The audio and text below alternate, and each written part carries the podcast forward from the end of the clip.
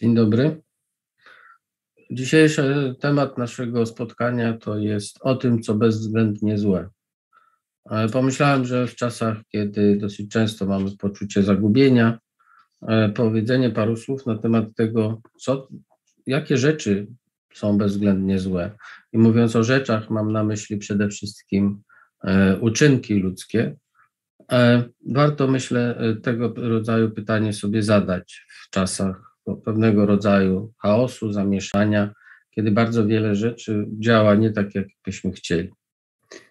E, zacznę od tego, że, że, żeby, żeby wskazać, że istnieje dosyć rozpowszechnione przekonanie, które głosi, że w moralności czy w etyce wszystko jest względne. To znaczy, że e, właściwie nie ma takich wskazówek moralnych, które nie podlegałyby zakwestionowaniu, bądź nie ma takich e, sytuacji, które by e, e, nie wymagały naruszenia z jakiejś z ważnych norm moralnych. Co więcej, dosyć często pojawiają się uwagi dotyczące tego, że przecież miewamy bardzo rozmaite i rozbieżne przekonania moralne. Wielu i wiele z nas po prostu żyje według innych planów niż inni często e, mamy e, odmienne oczekiwania co do tego, na czym będzie polegało nasze życie i kiedy jest ono udane. Pytanie jednak jest takie, czy rzeczywiście to nasze takie potoczne, nie do końca, jak sądzę, i nie zawsze przemyślane przeświadczenie, że wszystko w świecie moralności jest względne, bo ludzie się różnią, bo w różnych miejscach i w różnym czasie ludzie mają różne przekonania, czy rzeczywiście y, to przeświadczenie jest pewne? Czy rzeczywiście jest tak, że tego rodzaju przekonanie jest wystarczająco uzasadnione?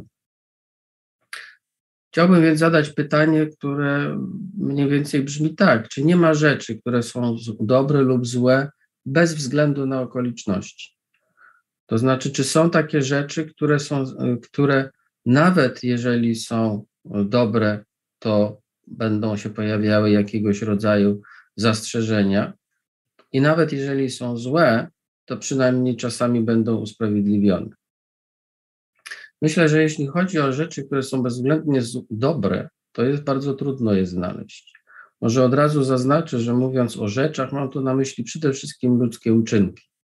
W mniejszym stopniu będę, będę się zastanawiał nad celami, Chodzi mi przede wszystkim, mówiąc o tym, co bezwzględnie złe, chodzi, będę miał na myśli y, rzeczy, które ludzie robią, uczynki, postępowanie, działania, które są bezwzględnie złe.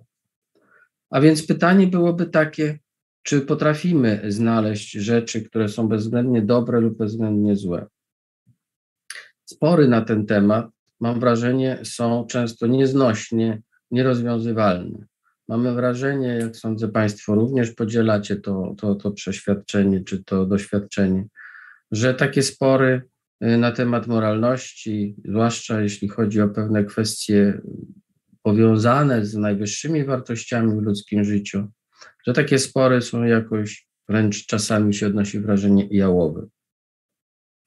Bo zawsze właściwie ktoś znajdzie kontrprzykład. My powiemy, że coś jest słuszne lub niesłuszne, a ktoś inny nam powie, ale przecież i tu poda nam jakąś szczególną, wyjątkową sytuację, szczególne warunki, w których jednak e, wydawałoby się powinniśmy, uwzględniając, które powinniśmy zrewidować naszą opinię. Proponuję tutaj spojrzeć jednak na sprawę z trochę innego punktu widzenia. Zamiast zastanawiać się nad tym i kłócić się ewentualnie, czy spierać o to, czy są rzeczy, które są bezwzględnie dobre, proponuję, abyśmy e, spróbowali się zastanowić na tym, co jest w tytule dzisiejszego naszego spotkania, czyli nad tym, czy istnieją takie uczynki, które są bezwzględnie złe. Przy czym chodzi tutaj o uczynki nie takie, których nikt nigdy nie, nie, się nie dopuszcza, bo prawdopodobnie nie ma takiego zła, którego człowiek by się nie dopuścił. I niech tylko chodzi o takie rzeczy, Aha, i nie chodzi też o rzeczy, których nie da się w jakichkolwiek okolicznościach usprawiedliwiać. Bo czasem rzeczy bezwzględnie złe są rzeczami, które ludzie robią w przeświadczeniu, że są jakoś tam usprawiedliwieni. Niezależnie od tego, jak bardzo my, obserwatorzy tych ludzi czy tych uczynków, możemy mieć poczucie, y, że, że, że, że te zachowania są nieusprawiedliwialne wręcz. Chodzi tutaj o takie rzeczy, których nie wolno nam robić, nawet gdyby miało się zdarzyć, że je robimy. Chodzi więc nie o to, co robimy, tylko o to, co powinniśmy robić. A więc, zasad, a więc jakbym scharakteryzował te rzeczy, czyli uczynki, które są bezwzględnie złe, a o których chcę dzisiaj mówić? Po pierwsze, to będą takie, których nawet nie można szukać usprawiedliwień, bo zdarzają się takie. To znaczy takie, w których e, nawet rozmyślanie o ich zrobieniu będzie nam trochę stawia, nas trochę stawiało w trudnej sytuacji. E, to będą takie rzeczy, które e, będziemy chcieli w jakiś sposób e, uznać za niepodlegające nawet próbie usprawiedliwienia. Nie wiem, czy takie uczynki istnieją. Mam pewne podejrzenia, że, że, że, że tak, ale nie nimi się będę chciał przede wszystkim zajmować. Będę chciał, się, chciał głównie skupić na innego rodzaju e, uczynkach, które są bezwzględnie złe. To znaczy na takich, które jeśli będą usprawiedliwione, ich, ich, ich, dokonanie czy popełnienie, to będzie usprawiedliwione tylko tym, że do wyboru mieliśmy jeszcze inną rzecz bezwzględnie złą. Czyli będą, mówiąc inaczej, rzeczy bezwzględnie złe to byłyby takie, które albo nie dadzą się usprawiedliwić, a jeżeli dadzą się usprawiedliwić, to będzie to usprawiedliwienie polegało na tym, że mieliśmy do wyboru dwa bezwzględnie złe uczynki i wybraliśmy jeden z nich i musimy się usprawiedliwić, dlaczego akurat ten. Studiowanie tego, co przynosi, co jest złe, przynosi pewne korzyści bo oprócz tego, że oczywiście zaspokaja e, ciekawość niektórych z nas, to ma jeszcze tę e, zaletę, że pozwala nam dostrzec, e, co cenimy w tych wszystkich rzeczach, które są dla nas wart, wartościowe w życiu. Mówiąc inaczej, poprzez zidentyfikowanie tego, co będziemy charakteryzować jako bezwzględnie złe, będziemy mogli prawdopodobnie zbliżyć się do zrozumienia, po pierwsze, czy są rzeczy bezwzględnie dobre lub dobre po prostu. I na czym polega ich wartość, na czym polega to, że nadają wartość naszemu życiu. Co takiego te rzeczy, czy to bezwzględnie dobre, czy po prostu dobre, co takiego one e, e, robią, że nasze wysiłki są warte zachodu. Będę więc chciał y, również, idę trochę na łatwiznę. Na łatwiznę idę w tym sensie, że przyjmuję, że pewnym sensie zidentyfikowanie tego, co jest bezwzględnie złe, jest łatwiejsze.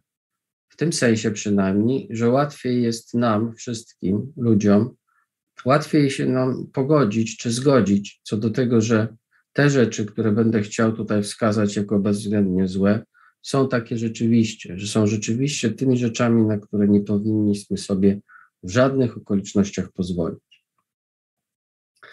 Zacznijmy więc od tego, skąd może się wziąć sceptycyzm odnośnie do tych rzeczy, które są bezwzględnie złe, czy skąd może wziąć się niepewność, czy coś takiego jak uczynki niepewne, bezwzględnie złe istnieje. Otóż myślę, że przede wszystkim e, powinniśmy zwrócić uwagę na zjawisko, które e, bywa określane słówkiem relatywizm. Dzisiaj słowo relatywizm często jest używane jako obelga, e, kiedy najczęściej robią to osoby, które uważają się za autorytety moralne i mówią, a to już byłby relatywizm. jego roz, rozmówca, jego odbiorca tego komunikatu ma być w pewnym sensie onieśmielony w prezentowaniu swojej opinii, ponieważ no, wtedy będzie oskarżony, czy przy, przylgnie do niego etykietka, że jest relatywistą. Mamy rzeczywiście jakieś takie, no, może nie intuicyjne, ale jednak jakieś takie przekonanie, wszyscy chyba podzielamy, a w każdym razie większość z nas, że, że coś z relatywizmem jest nie tak. Więc spróbujmy sobie najpierw objaśnić słowa. Otóż relatywizm możemy rozumieć na dwa sposoby, co najmniej. Możemy go rozumieć w sensie deskryptywnym, czyli opisowym, czyli mówiąc inaczej, możemy mówić, że relatywizm to stanowisko, które stwierdza pewien fakt. Fakt o charakterze społecznym, kulturowym itd., tak który polega na tym, że, różny, że różni ludzie mają różne przekonania, że różne społeczeństwa kierują się odmiennymi regułami życia społecznego, że różne kultury przywiązane są do różnych wartości. I co więcej, że czasem te wartości nie dadzą się ze sobą uzgodnić, te, które są wyznawane w różnych kulturach. A więc w jednych kulturach, powiedzmy, e, będziemy cenili e, troskę i wzajemne, gotowość do udzielania wzajemnego wsparcia innym, a w innych będzie ceniona, powiedzmy, samodzielność, niezależność i przeświadczenie, że nie potrzebuje się wsparcia z czyjejkolwiek strony. A wobec tego, że będziemy mieli taki, no właśnie, E, e, e, ideał takiego samodzielnego, niezależnego człowieka, który nie potrzebuje niczego, niczyjego wsparcia. Więc możemy mieć tutaj taką rozbieżność. To jest mniej więcej tego rodzaju, tego rodzaju stanowisko. No i myślę, że nie ma, że, że rzeczywiście tak jest. To znaczy, rzeczywiście tak jest, że ludzie miewają różne poglądy, i że różne społeczeństwa czasem e, kierują się, czy są porządkowane, czy regulowane, ich życie społeczne jest regulowane e, normami, których nie da się e, ze sobą wzajemnie pogodzić. Bardziej interesujący, jak sądzę, filozoficznie jest relatywizm normatywny, czyli taki, który mówi, że dwie odmienne opinie moralne mogą być za, zarazem poprawne. A więc relatywista w tym sensie normatywnym to będzie ktoś, kto powie, że Jan, który mówi, że yy, powiedzmy, jedzenie marchewki jest dobre, ma tak samo rację jak Jan, jak Grzegorz, który mówi, że jedzenie marchewki jest złe. Analogicznie etyce, relatywista normatywny to byłby taki, który by powiedział, że może być tak, że obie osoby mają rację, z których jedna twierdzi, że e, ktoś postąpił słusznie, e, powiedzmy, zabierając komuś innemu jego własność, a inna osoba powie, że, ta osoba, że ten, kto zabrał komuś innemu własność, postąpił niesłusznie. Mówią więc o tym samym przypadku, odnoszą się do tych samych faktów, bądź tego, co za fakty uważają, i mają odrębne, inne, odmienne opinie. Czy jest to sytuacja, która powinna nas niepokoić, bądź czy, czy rzeczywiście tak, się, tak jest? Otóż myślę, że znamy sporo kontekstów, w których e, tego rodzaju rozbieżność poglądów czy odmienność opinii jest czymś tolerowanym i czymś wręcz zrozumiałym. No na przykład dwóch sędziów może odmiennie osądzić ten sam przypadek, ten sam, tą samą sprawę. I równocześnie nie będziemy mieli podstaw, żeby stwierdzić, że któryś z nich się myli. Jeden więc zasądzi wyrok wyższy, a drugi nieco niższy w tej samej sprawie. I nie będziemy mieli podstaw do tego, żeby skrytykować któregoś z nich, że jest e, niefachowy, że nie, niewłaściwie rozpatrzył e, wszystkie względy, które były, czy szczegóły sprawy, które były istotne i tak dalej. Tyle, że zrobimy to w pewnych granicach. To znaczy, pewne różnice między opiniami, wyrokami czy rozstrzygnięciami dwóch sędziów będą nie do tolerowania. To znaczy, uznamy, że w, pewnym momencie e, muszą, rozbieżność jest tak duża, że trzeba będzie uznać, że jeden z nich popełnił jakiegoś rodzaju błąd. Czy to będzie błąd techniczny, czy to będzie błąd, na przykład zastosował nie ten przepis prawny, czy to będzie błąd e, w rozumowaniu, czy może to będzie błąd powodowany jakąś niewiedzą, nieznajomością na przykład jakiegoś przepisu lub procedury, to już będzie wymagało e, szczegółowego wyjaśnienia.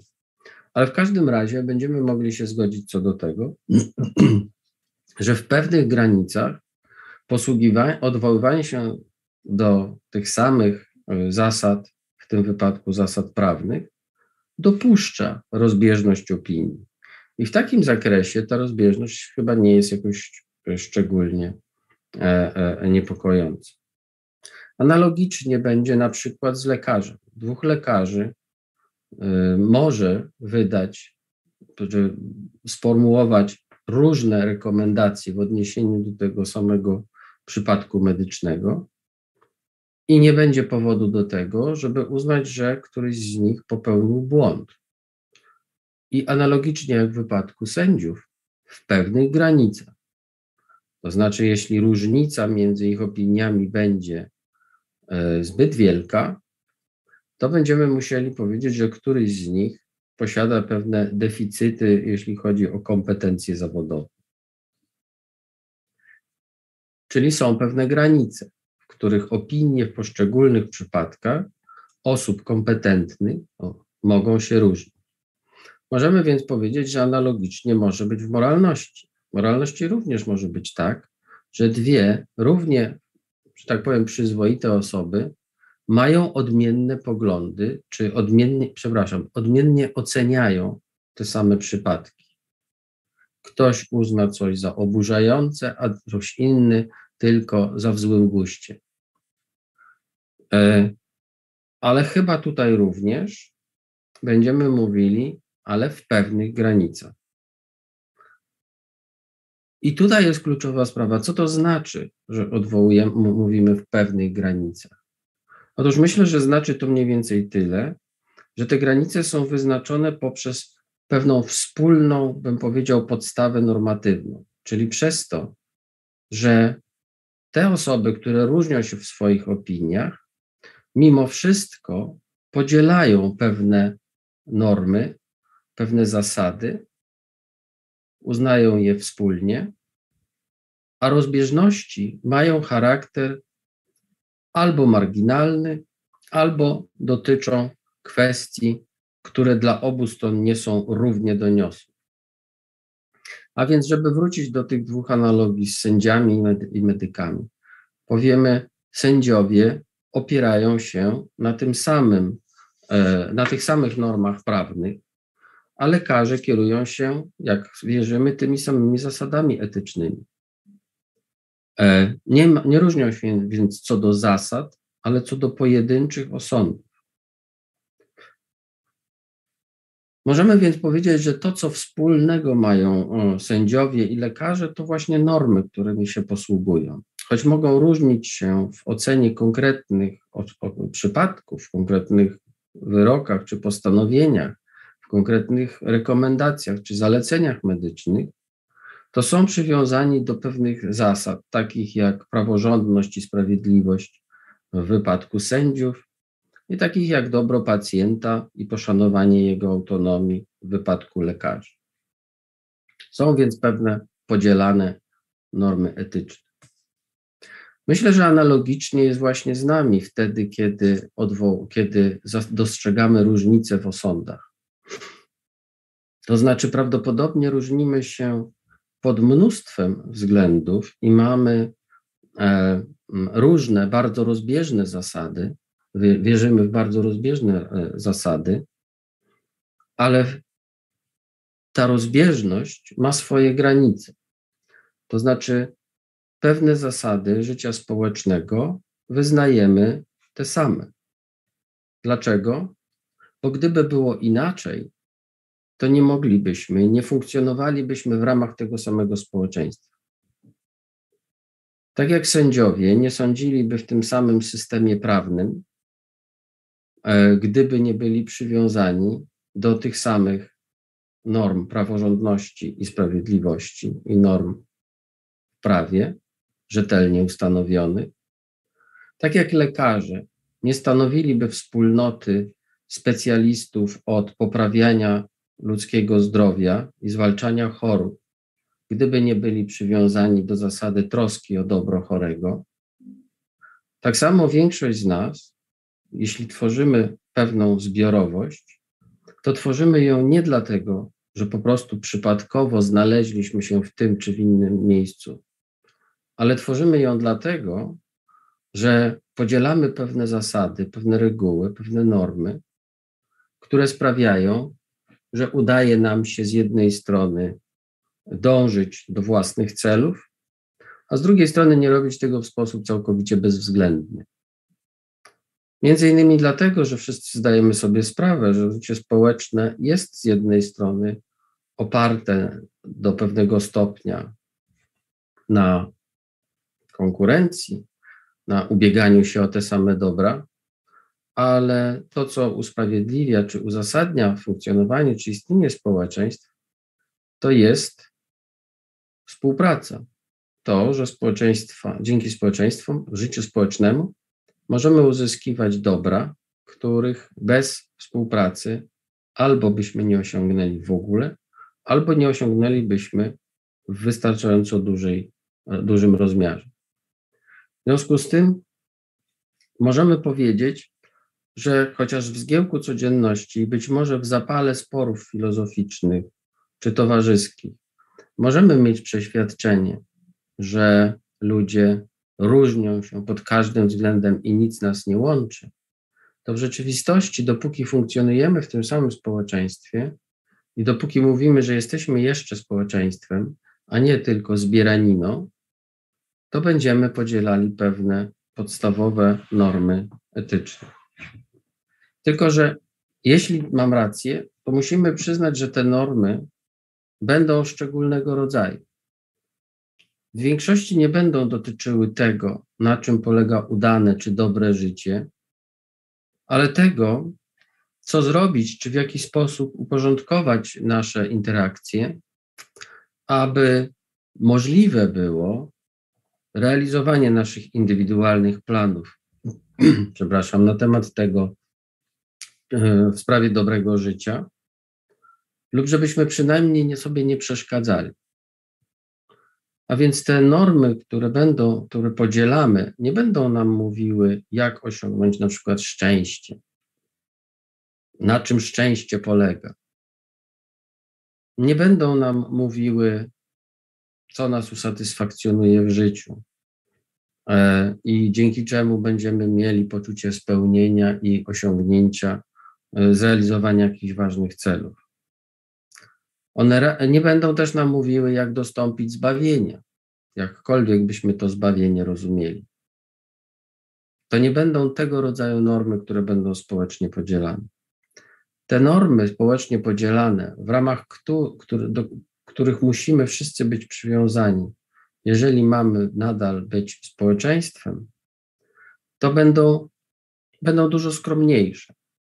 One będą nam mówiły przede wszystkim, jak nie przeszkadzać innym, a czasem jak ich wspierać, może rzadziej o tym, jak ich wspierać w realizacji ich zamierzeń i planów. A więc tutaj będzie ta specyficzna, e, specyfika tych, e, tych norm. Żeby te normy skonstruować, to musimy zidentyfikować nie to, co jest dla wszystkich dobre, bo to nie są normy, które mają nam mówiły, co jest dla nas dobre. One nie są do tego, żeby nas pouczać o tym, jak powinniśmy porządkować swoje życie. Do tego, aby te podstawowe normy, w które wszyscy wierzymy y, i dzięki którym wciąż jeszcze tworzymy jakieś tam społeczeństwo, a nie, jak mówiłem wcześniej, zbieraninę y, bliżej niepowiązanych indywiduów. Otóż do tego potrzebne jest właśnie nam zidentyfikowanie tego, co jest bezwzględnie złe. Czyli argumentacja jest taka, że po to, że, że po to, aby zobaczyć, jakie są normy życia społecznego, które wyznajemy, nawet jeśli nie, niekoniecznie sobie z tego zdajemy sprawę, trzeba się, za, trzeba e, się przyjrzeć temu, co jest bezwzględnie złe, czy jakie uczynki są bezwzględnie złe. I stąd temat naszego spotkania, to znaczy pytanie o to, co jest bezwzględnie złe, wydaje mi się istotne właśnie z tego powodu, że pozwala nam dotrzeć do tych podstawowych norm życia społecznego, które musimy wszyscy akceptować i które w znakomitej większości ludzi i w znakomitej większości przypadków rzeczywiście wszyscy cenimy czy rozpoznajemy. Przez rzeczy bezwzględnie złe, tak jak sygnalizowałem na samym początku, będę rozumiał takie rzeczy, których zrobienie nie daje się usprawiedliwić inaczej niż tylko konfliktem z dążeniem do uniknięcia czegoś innego, co też jest bezwzględnie złe. To znaczy, będą to takie rzeczy, które same przez się, wtedy, kiedy nie ma powodu, aby się ich dopuścić, czy kiedy nie ma utrudnień jakiegoś rodzaju, są nie do usprawiedliwienia. Ważne, żeby też pamiętać, że usprawiedliwienie zrobienia czegoś, co, zrobienia czegoś, co jest bezwzględnie złe, nie czyni tego czegoś dobrym. Jeżeli bezwzględnie złe jest zdrada zła, jest zdrada przyjaciela czy kogokolwiek, to być może czasem da się nas usprawiedliwić z tego, że zrobiliśmy to, ale nie, ale nie przestanie to być bezwzględnie złe. Z tego, że mieliśmy dobre powody, aby okłamać przyjaciela, nie wynika, nie wynika, że to kłamstwo było czymś dobrym, choć może czasem być wystarczająco, może mieć wystarczająco dobre racje, aby powiedzieć, że ów kłamca był w tym przypadku konkretnym usprawiedliwiony. Oczywiście to oznacza, że możemy się spotkać w rzeczywistości, w świecie, w sytuacjach, w których nie będziemy mieli dobrego wyjścia. I myślę, że właśnie dokładnie tak jest. Bo wbrew opiniom głupców, ignorantów i doktrynerów, świat nie jest moralnie spójny. Wręcz przeciwnie, świat jest moralnie pęknięty. E, jest pęknięty i często niekształtny.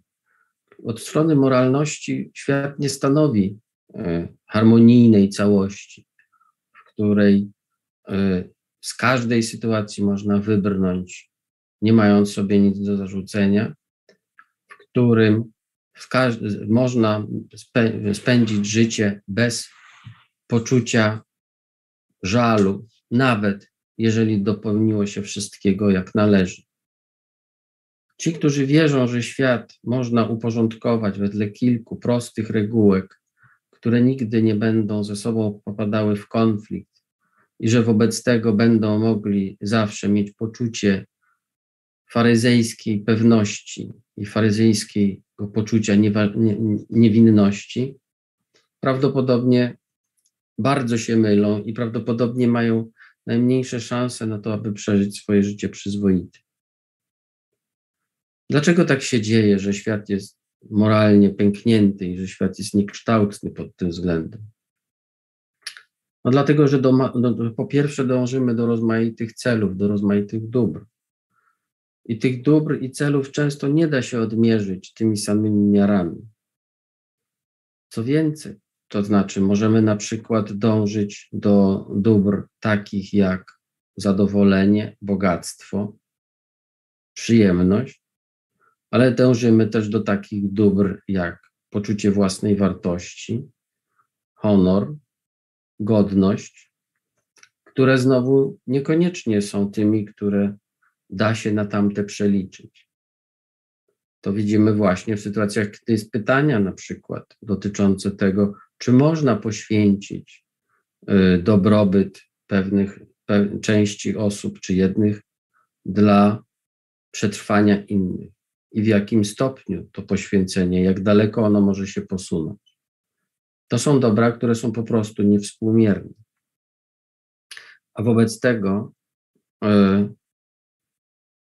może być tak, że nie będzie sytuacji, w której będziemy mogli bardzo prosto i łatwo dokonać jakichś rachub moralnych, dzięki którym będziemy mogli mieć właśnie owo poczucie tego, że nikogo nie zawiedliśmy.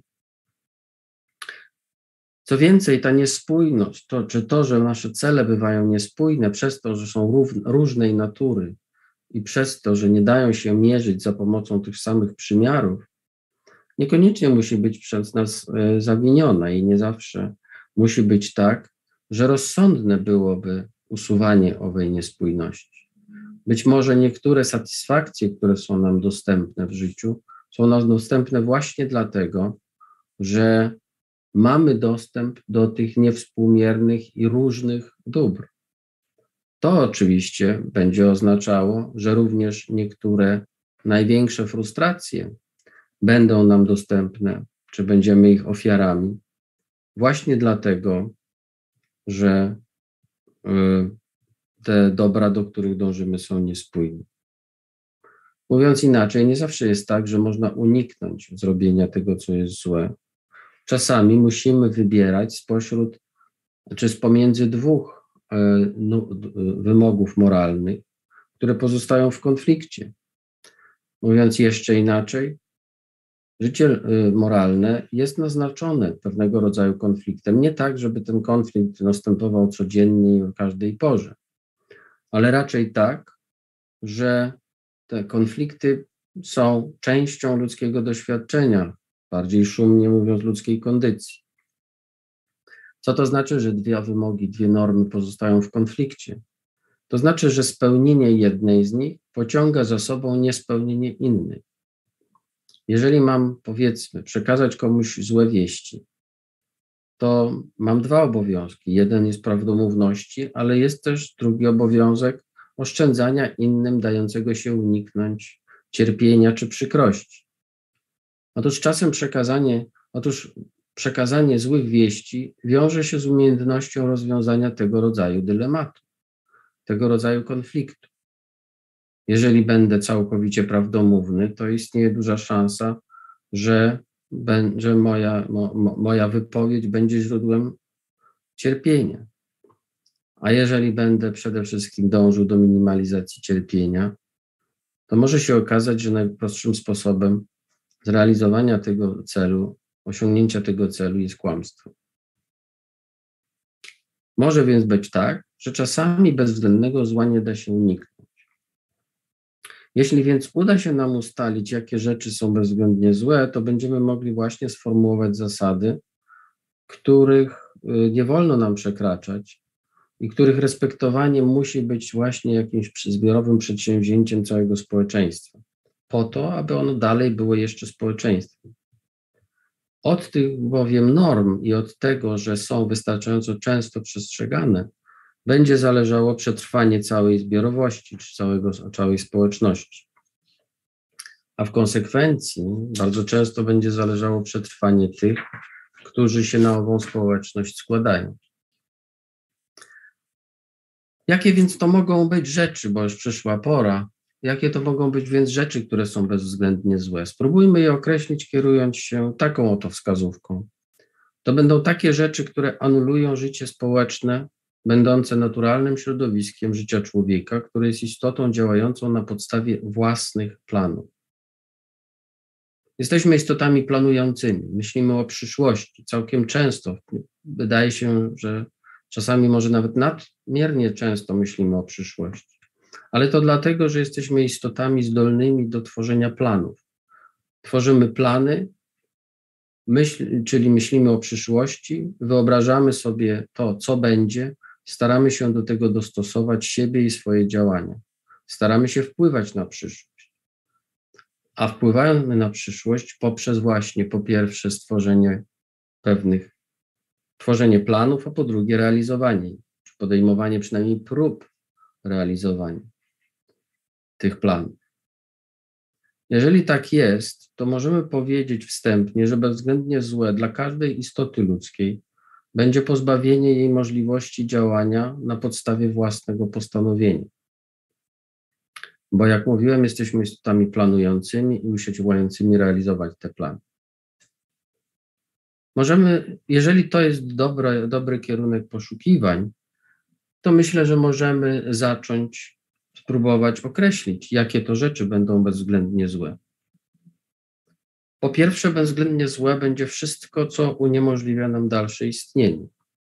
Bo w oczywisty sposób ciąg, dalsze istnienie, trwałe istnienie, czyli przetrwanie, jest warunkiem postępowania na podstawie własnych planów i postanowień. Bezwzględnie złe będzie więc zatem pozbawienie człowieka życia.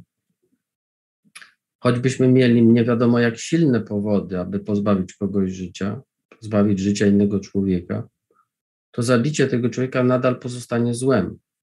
Nawet jeżeli w pewnych okolicznościach, tak jak się to czasem mówi, e, nieuniknionego przymusu, tak jak to może być w obronie, nawet jeśli robimy to, e, jeśli do tego dojdzie, to, to, nie, to i tak zabójstwo pozostanie złem. E, bezwzględnie złe będzie też pozbawienie człowieka samemu sobie, wtedy, kiedy jest w zagrożeniu życia. Bezwzględnie złe będzie więc nieudzielenie komuś pomocy, kto, je, kto nie, sta, nie, nie, nie może sobie poradzić sam, kogo życie jest zagrożone, a dla nas ta pomoc nie wiąże się z nadmiernymi kosztami czy ryzykami. A dla nas ta pomoc nie wiąże się z zagrożeniem dla nas samych.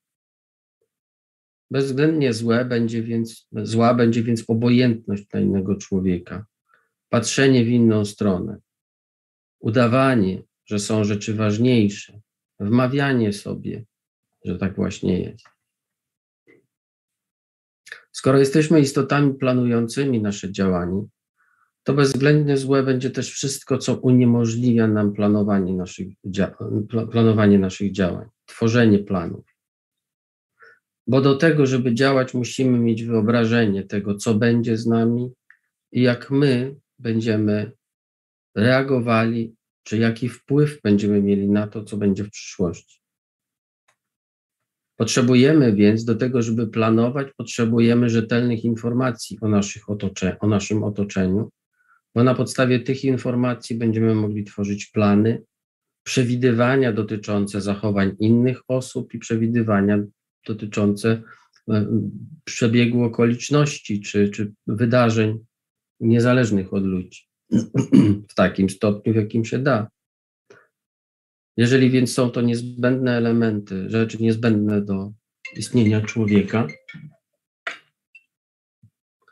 to będziemy również musieli przyjąć, uznać, że bezwzględnie złe będzie oszukiwanie nas, wprowadzanie w błąd, okłamywanie, czy uniemożliwianie dostępu do rzetelnej informacji. To więc będziemy mieli już drugą grupę rzeczy, o których będzie można powiedzieć, że są bezwzględnie złe. Bezwzględnie złe będzie też wszystko, co uniemożliwia nam realizowanie naszych planów, czyli to, co nie uniemożliwia nam działanie na podstawie tych planów. A więc będzie bezwzględnie złe pozbawienie nas wolności, możliwości wyboru, możliwości robienia tego, co uważamy za właściwe. Bezwzględnie złe będzie ograniczenie czy pozbawienie nam z możliwości przemieszczania się, swobodnego. Bezwzględnie złe będzie uniemożliwienie nam dysponowania naszymi własnymi ciałami w taki sposób, który oczywiście nie krzywdzi innych. Bezwzględnie złe będzie ograniczenie naszych możliwości wyboru kariery życiowej, czy decydowania o tym w towarzystwie, w jakim towarzystwie będziemy spędzali nasze życie, z kim. Bezwzględnie złe będzie stosowanie więc w celu takich, ograni takich ograniczeń również przymusu, manipulacji, zastraszenia, okaleczenia. Mamy więc już na początek przynajmniej te trzy rzeczy, które będą względnie złe: zabijanie, ograniczenie wolności i ograniczenie dostępu do wiedzy i do informacji o naszym otoczeniu. Te trzy bezwzględnie złe rzeczy będą nam, pozwolą nam też dostrzec, że jesteśmy sobie równi w naszym wspólnym człowieczeństwie, w naszym dążeniu do tego, żeby realizować swoje plany. Ale jeżeli tak, to wyróżnienie tych bezwzględ, trzech bezwzględnie złych rzeczy pozwoli nam na wyróżnienie czwartej, jaką będzie, jaką będzie, będzie dzielenie nas na lepszych i gorszych z natury, z pochodzenia, z cech biologicznych, a nie z powodu naszych uczynków, czy z powodu naszych postanowień, naszych zasług i przewin. Bezwzględnie złe będzie skazywanie jednych na gorszy los, tylko dlatego, czy bez względu na to, jakiego rodzaju y, mają zasługi, jakiego rodzaju wysiłki podejmowani. Możemy więc powiedzieć, że bezwzględnie złe będzie działanie, będzie to wszystko, co ma charakter dyskryminujący, stygmatyzujący. Rozpoznanie tej zasadniczej równości pozwala nam też zidentyfikować kolejną rzecz, która będzie bezwzględnie zła. To będzie ignorowanie innych, pogardzanie nimi, odmawianie im tego, co uważamy za należne człowiekowi z racji tego, że jest człowiekiem, uznania, rozpoznania, dostrzeżenia podmiotowości, czyli tego, że jest uczestnikiem życia społecznego podobnie jak inni. Bezwzględnie zła będzie więc pogarda dla innych, poniżenie, odmowa udziału czy włączania we wspólnotę ludzką. Mamy więc w ten sposób, jak sądzę, pięć takich podstawowych rzeczy, które możemy wskazać jako bezwzględnie złe. Zabójstwo, kłamstwo, oszustwo i pozbawienie dostępu do informacji, pozbawienie wolności i zniewolenie, po czwarte dzielenie na lepszych i gorszych, i po piąte ignorowanie innych i ich oczekiwań oraz odmawianie im obywatelstwa we wspólnocie ludzkiej. Tak jak mówiłem wcześniej, wskazanie tego, czy tych rzeczy, uczynków, które są bezwzględnie złe, może nam pomóc, przynajmniej trochę, może nam pomóc również w zidentyfikowaniu tego, co jest dla nas najcenniejsze i co prawdopodobnie jest bezwzględnie dobre. Będą to takie więc rzeczy jak ludzkie życie, dostęp do informacji, wolność, równość, upodmiotowienie. Możemy je nazwać różnymi słowami i prawdopodobnie możemy na różne sposoby artykułować nasze aspiracje moralne, ale dzisiaj pewnie najbardziej przydatnym językiem, który nam tutaj się przydaje, to będzie język praw. Praw indywidualnych, które przysługują każdemu z nas, nie z racji tego, że jest doskonały lub mniej doskonały moralnie, nie z racji tego, że ma takie lub inne zasługi, bądź zna tych, których należy, a unika znajomości z tymi, których znać nie należy, tylko dlatego, że po prostu jest człowiekiem, członkiem ludzkiej wspólnoty. Możemy więc wyróżnić pewne podstawowe prawa. Prawo do życia, prawo do wolności, prawo do informacji, prawo do równego traktowania, prawo do rozpoznania podmiotowości i indywidualności. Ten sposób możemy sformułować taką podstawową listę, czy możemy zacząć tworzenie listy rzeczy, które są bezwzględnie złe. Zwróćcie Państwo uwagę, że te prawa, które tu wymieniłem, czy te rzeczy, które są dla nas tak cenne, a których e, ograniczanie, niszczenie, zamachy na nie są bezwzględnie złe, że są one potrzebne nam wszystkim, niezależnie od tego, jakie mamy plany życiowe, czego sobie życzymy, co uważamy za najlepsze w naszym życiu. Niezależnie od tego, w czym upatrujemy własnego szczęścia lub zbawienia, będzie zawsze tak, że to są rzeczy, które są nam niezbędne, że bez nich nie będziemy mogli osiągnąć ani szczęścia, ani zbawienia, niezależnie od tego, jakie będziemy rozumieć, niezależnie od tego, w jakiej kulturze, tradycji wspólnocie będziemy funkcjonować. Z tego prostego powodu, że bez rozpoznania równego członkostwa wszystkich osób w społeczeństwie po prostu nie ma społeczeństwa i nie ma wspólnego funkcjonowania.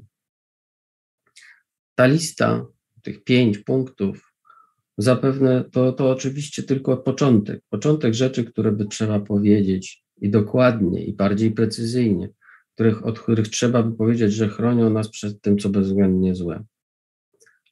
Ale myślę, że już to wystarczy do tego, żebyśmy się zorientowali, że nie jest aż tak źle, jeśli chodzi o to, co jest nam potrzebne do tego, aby wieść udane, względnie udane życie ludzkie. To nie jest wszystko i to nie dopełnia tego życia udanego, ale to są rzeczy, które będą nam potrzebne. Można więc powiedzieć, że potrafimy, że ten relatywizm, o którym mówiłem na początku, nie jest czymś aż tak strasznym, że w rzeczywistości różnimy się pod wieloma względami, ale jeżeli funkcjonujemy wspólnie w tej samej zbiorowości, to, ma, to wyznajemy właśnie tych, co najmniej tych, te, te zasady, a zapewne i wiele innych. Jest jeszcze jedna, jak sądzę, istotna konsekwencja z tego, tego co powiedziałem.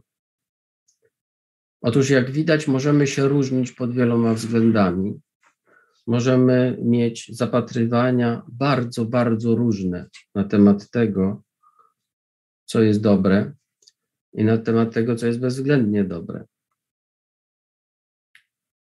Ale i tu zapewne jest bardzo trudno o znalezienie wspólnych poglądów. Jednak do tego, żebyśmy tworzyli zborowości, wystarczy nam się zgodzić co do tego, co jest bezwzględnie złe. A to, jak próbowałem dzisiaj wykazać, prawdopodobnie nie jest aż tak trudne, jak się wydawało na początku. Dziękuję Państwu za uwagę.